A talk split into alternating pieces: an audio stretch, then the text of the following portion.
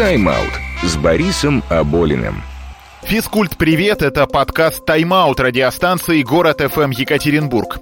Меня зовут Борис Аболин, и каждый раз мы будем рассказывать здесь по две истории из мира спорта. От простых и неожиданных фактов до удивительных событий, которые повлияли не только на результаты, голы, очки, секунды, рекорды, но и на мировую культуру и историю. Слушайте нас на всех стриминговых сервисах, где есть подкасты, от Яндекс Музыки до Кастбокса. Также не забывайте ставить оценки в Apple Podcasts. Приятного прослушивания.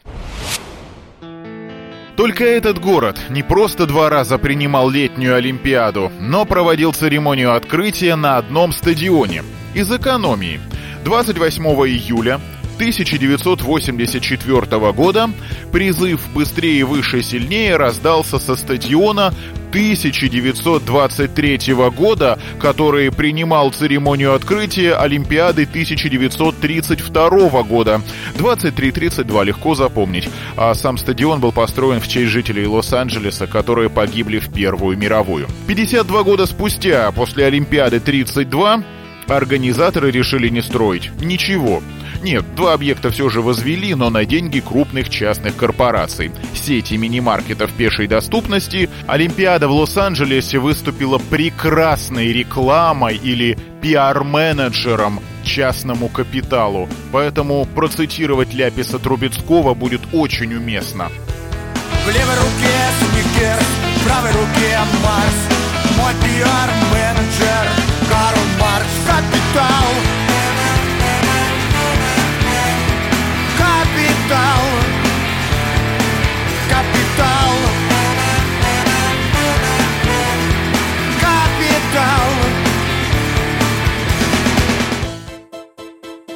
Владельцы спортивных арен и отелей сами готовили свою собственность к спортивному празднику, они же получали часть прибыли. Схема работает до сих пор. А еще права на телетрансляции, а еще спонсорские контракты. Убыточная Олимпиада 76 в Монреале, долги по которой канадцы окончательно закрыли только в 21 веке и которая и стала причиной дикой перестраховочной экономии Лос-Анджелеса, привела к тому, что игры в городе ангелов принесли организаторам 200 миллионов долларов. Это до сих пор самый успешный турнир за всю историю современного олимпийского движения. Чего-чего, зарабатывать деньги и превращать спорт в бизнес-проект на века в Америке умеют. Вижу, мы с Винсентом оторвали вас от завтрака. Извиняемся. Что едим? Гамбургеры. Гамбургеры. Краеугольный камень здорового питания. Где затарились? В Макдональдсе, в Венди, в Джек the Бокс. Где? Бикахуна бургер. Бикахуна бургер. Это гавайская обжорка. Слышал, они вкусно готовят. Только я сам не пробовал. Как они? Хорошие. Не против, если я откушу. Это ведь твой, да? Да. Угу. А что, отличный бургер. Винсент, ты пробовал кахунский бургер? Хочешь кусочек? Очень неплохо. Я не голоден. Если любишь гамбургеры, лучше зацени. И все-таки пресловутый бойкот Олимпиады Советским Союзом и не только сказался даже на финансовой части. Правда, весьма оригинальным способом. Тарантино на заметку. Одна сеть ресторанов фастфуда объявила акцию. На каждом продукте, на том же гамбургере, на картошке была скретч-полоска. Сотрете ее, видите название соревнования, открывайте газету, увидите, что как раз в этом турнире у американского атлета медаль, один из продуктов ваш бесплатно. За золото большой бургер, за серебро картошка фри, за бронзу стакан газировки. Так вот, из-за того, что Советский Союз и ряд стран Восточного Блока в город ангелов не приехали, сборная США завоевала рекордное количество наград – 174. 83 золота. И к такому повороту владельцы фастфуда не были готовы. Легко себе представить, как американцы, любящие не только заработать, но и халявно поесть, бросились в фастфуд за акции, едва не разорив несчастных торговцев. Комитет по физической культуре и спорту при Совете министров СССР докладывает, что обструкционистская позиция администрации Рейгана создала серьезные трудности для принятия решения по участию в Олимпийских играх. Продолжается психологическая обработка общественного мнения в США против приезда советской спортивной команды. Выступающая в роли активного зачинщика антисоветской кампании коалиция «Запретить Советы» получает всестороннюю поддержку и одобрение со стороны официальных властей. Об этом свидетельствуют следующие факты. Только за последнее время главари различных националистических и террористических организаций встречались с официальными лицами администрации США. Если она не пойдет на создание обстановки доброжелательности, то от участия в играх стоит отказаться, но продумать такие меры, которые позволили бы ответственность за это возложить на США и создать благоприятное для нас мировое общественное мнение. Это выдержки из секретного письма председателя спорткомитета СССР Марата Грамова в ЦК КПСС. Это тот самый Грамов, который, помните, мы недавно рассказывали, возражал против полета Мишки Олимпийского на закрытии игр в Москве. Дата письма, которое, кстати, рассекретили относительно недавно, 29 апреля 1984 года. А между тем Гейдар Алиев, будущий глава Азербайджана, а в начале 80-х куратор спорта от Политбюро, официально заявил прилетевшему в Москву новому главе Международного олимпийского комитета Хуану Антонио Самаранчу, цитирую, «Мы не опустимся до уровня Картера», имея в виду, что президент США Картер собственно говоря, и запретил американским спортсменам участвовать в Московской Олимпиаде. То есть ни в 82-м, ни в 83-м, ни даже в первые 4 месяца 84 -го года вопрос о бойкоте не поднимался. Поэтому не верьте тем, кто говорит, что еще до Московской Олимпиады было стопроцентное решение, в Лос-Анджелес сборная СССР не поедет. Это было утверждено только в мае 84-го, за два с половиной месяца до открытия игр. Вот так резко нашим спортсменам перекрыли кислород. Именно эта мелодия Жана Мишеля Жара звучит фоном. Что было причиной? Продолжавшаяся война в Афганистане, заявление Рональда Рейгана «СССР – империя зла», сбитый южнокорейский Боинг в качестве примера, или то, что у нас в стране за три года сменилось четыре генсека, думается, что все в купе.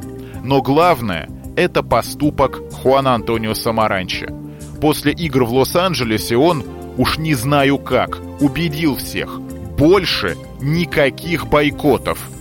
И ведь их действительно пока не было. Правда, появились дисквалификации, иногда в целых команд. Но это уже отдельная история. Путь к победе не всегда бывает правильным, но возможность сделать правильный выбор у нас есть всегда – и многие спортсмены, чемпионы Олимпийских игр в Лос-Анджелесе об этом знают не понаслышке.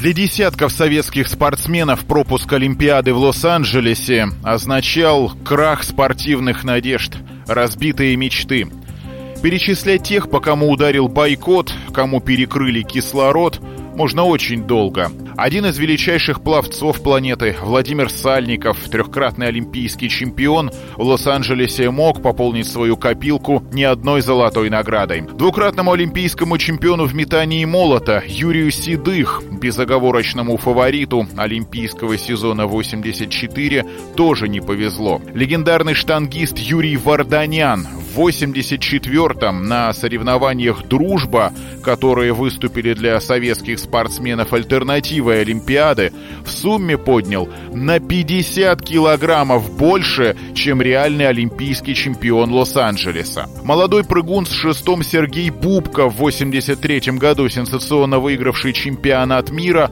тоже вынужден был отложить олимпийские мечты на 4 года.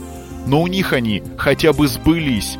А вот у одной из сильнейших гимнасток мира начала 80-х, Ольги Мастепановой, так и не удалось ни разу в жизни выступить на Олимпиаде. Какой ты длинный список накатал. До ночи разбирать, что ли, будем? Это не список, гражданин генерал-майор. Это люди, живые люди. Но это не означает, что игры не выполнили свою главную миссию – торжество спорта и идеи добра. Просто они оказались отодвинуты на второй план. А на первый по результативности вышли хозяева, американцы.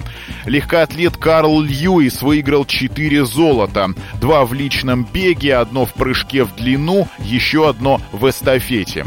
Именно Льюис через 7 лет прыгнет на 8,91 и на сантиметр побьет державшийся 23 года мировой суперрекорд Боба Бимана.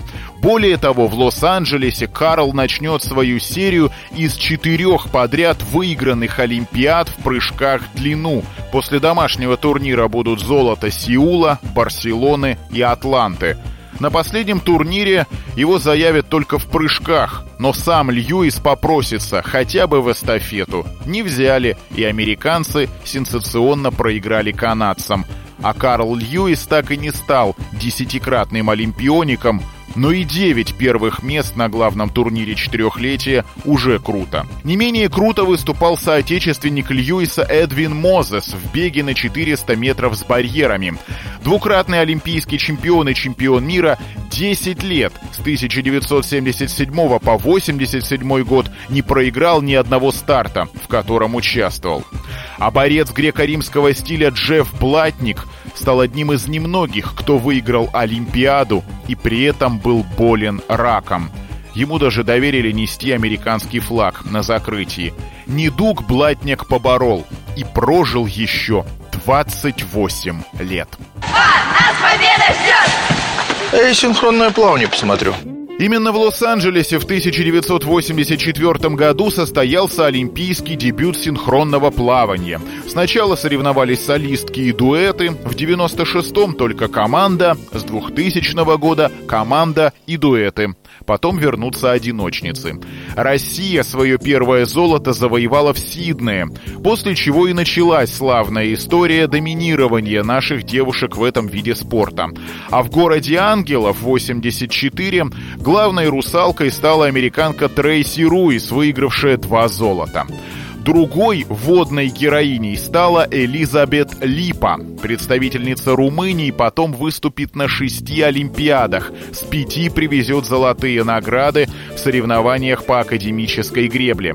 Перед играми в Афинах 2004 39-летняя Липа прервала службу в полиции, а вернувшись на родину олимпийской чемпионкой, была повышена в звании до генерала а после по Высоцкому доросла до министра, уже в 2015 году до министра спорта Румынии. Правда, в 2017 году пост покинула. Для Румынии игры в Лос-Анджелесе стали самыми успешными в истории. 20 побед и общее второе место. Только в Сиднее 2000 получится завоевать больше 10 золотых медалей. Только тебя, я буду помнить Ты мое сердце ранил навсегда Окна огромных белых небоскребов И океана синяя вода Солнце, огонь и пальмы лес зеленый Это Китай И напоследок угадайте, какими по счету игры в Лос-Анджелесе стали для Китая.